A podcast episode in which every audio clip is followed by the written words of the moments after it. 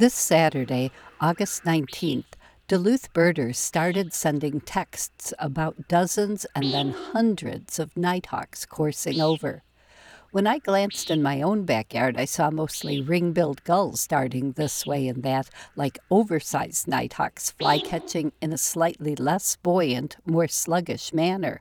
But then I picked out a few diminutive nighthawks among them. Little by little, the gulls disappeared and the nighthawks took over. I counted steadily for one hour, tallying 30 ring billed gulls and a 130 common nighthawks. It was a lovely and welcome sight. Nighthawks became one of my favorite birds the night I saw my first one at 9 p.m. right around sunset on June 23, 1975, from the parking lot of the Natural Resources Building on the Michigan State University campus. Russ had some work to finish in his office, and I was supposed to be studying there, but a mysterious sound stopped me in my tracks before I got to the door four dark, slender birds making peent calls were darting this way and that in the sky, their even more slender wings bearing a crescent patch of white a short distance from the pointed tip. I sat down on a parking block to watch them. Mosquitoes and lots of other insects were swarming around my head, and as I wrote in my field notes, two nighthawks came within one foot of my head. Imagine that. One bird suddenly plunged toward earth. Just before it hit, it made a strange, deep scream as if it suddenly realized it was going to die and managed to veer off at the last nanosecond before impact. I was taking a summer ornithology class and had already read a little about common nighthawks, but I had to watch this bird repeat that stunning aerobatic move two or three times before I realized it wasn't really screaming in fear of hitting the ground. I looked up the behavior the next day. This bird was making its courting and territorial booming display. The sound not a vocalization, but air rushing through the male's primary wing feathers when he suddenly flexed his wings downward at the bottom of the dive, veering up at a 60 degree angle. As National Geographic's extraordinary birder Christian Cooper would say, fantabulous.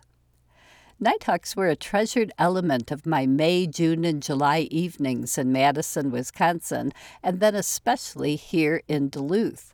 For many human generations, nighthawks nested on flat rooftops, and in Duluth they were especially abundant downtown and on the UMD and College of St. Scholastica campuses. But strays would hunt over Peabody Street occasionally, too. Their peents and occasional booms were such a comfortable, homey sound, yet far from what kept nighthawks deeply embedded in my heart and soul. Their beloved status came from a much more personal experience. That all started in June 1989 when I rehabbed a male who'd broken his wing in a collision with a power line, probably during a booming display. When I was describing what was so splendid about him for For the Birds program, I wrote, I love this bird for his quiet dignity and his gentle manners. He spends his time sitting quietly in the window sill of my writing room.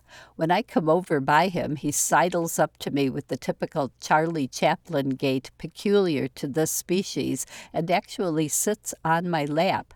He's so companionable that I'll miss him heartily when I set him free.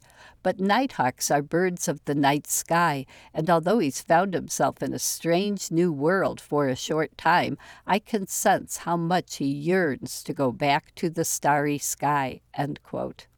His wing was healed, and he was ready to go on an August evening when thousands of nighthawks were coursing over my backyard. Russ came outside with me to release him. It was painfully sad to bid farewell to this beloved companion. When I opened my hands, he didn't take off right away, but sat there for over a minute looking at the sky and at me and at the sky again.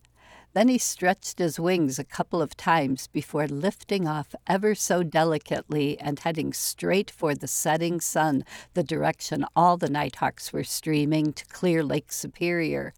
Just before I lost sight of him blending in with so many other birds, he turned and flew straight back to me, circled around my head two or three times, and made eye contact. Then he flew on toward the rest of his life.